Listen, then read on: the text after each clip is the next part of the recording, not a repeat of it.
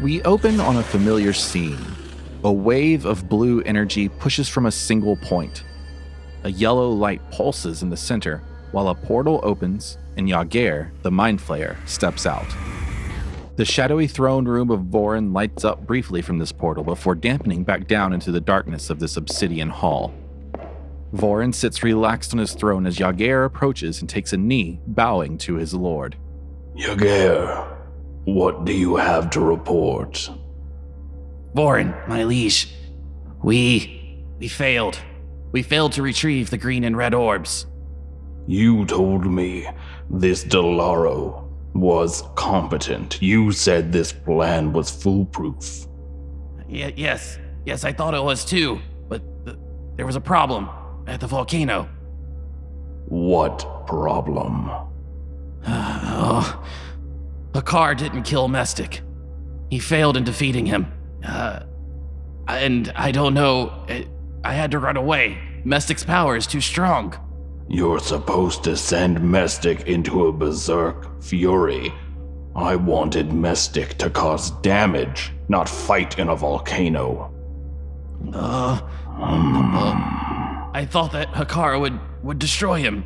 Then Hakar would have Hakar would be able to rampage across Asus. But he lost. And where is Hakar now? I don't know. His his vessel's body has been destroyed, and I think he's probably hunting for another vessel. Well, if anything, this will have Mestic feeling proud, powerful. Maybe we could use this to get Mestic to think about why it should be controlling its host instead of working with it. This might be able to be something we can use. I, I was thinking about finding the other two spawns, but uh, our searches have been in vain so far. Vorin stands up from his throne. His form seems frail under his robes, as if he needs a staff to walk. However, he walks with clear purpose and a poised strength.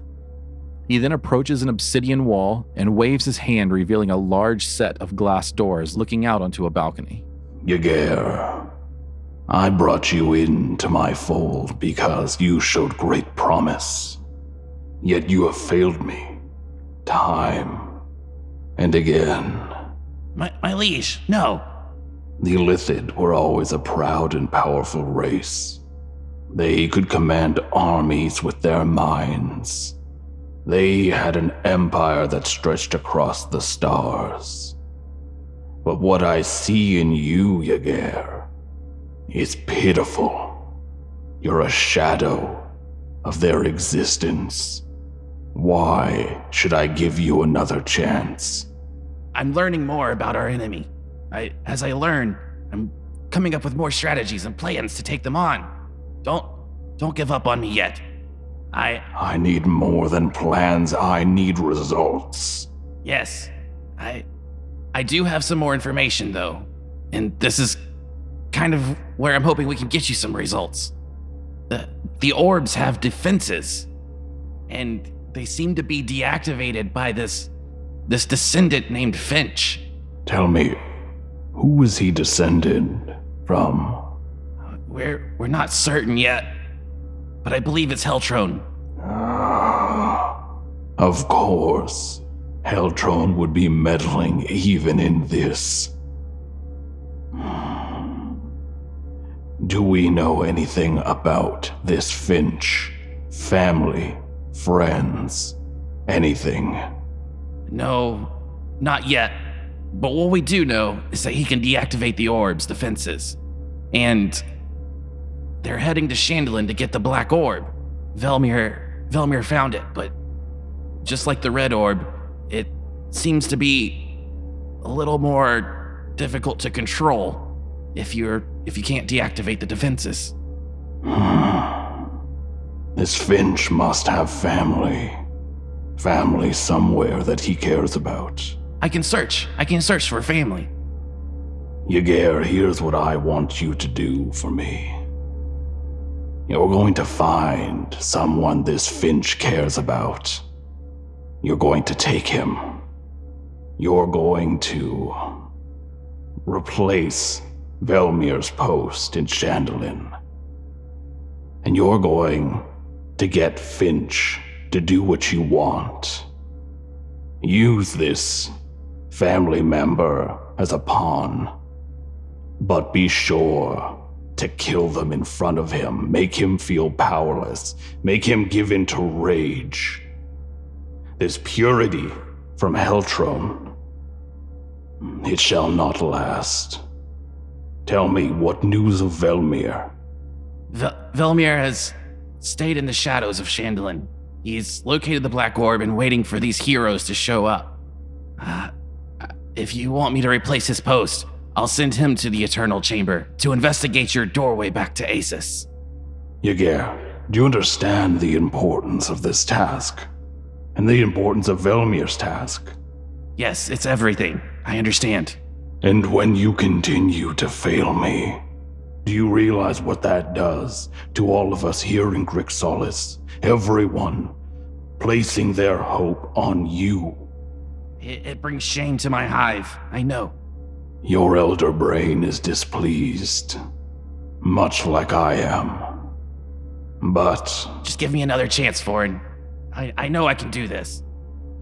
Hmm. what are you willing to commit to get this chance? Your being, your soul? Everything. Whatever I own is yours. Yager goes down to one knee, bowing to his lord. He shivers, and the tentacles from his face animate briefly, fanning out backwards around him. Good, that's what I wanted to hear. Come with me. Step outside. Vorin opens the glass doors leading to the balcony. He steps over a chain that leads into the shadows of a corner on the balcony. Vorin then flicks his wrist and the chain moves on its own, tugging at something in the darkness. A Crimson Command member is pulled into the light. The man has insects crawling all over him as he whimpers in pain. Vorin then reaches down and plucks an insect off of the man's face. Yager, I need you to understand.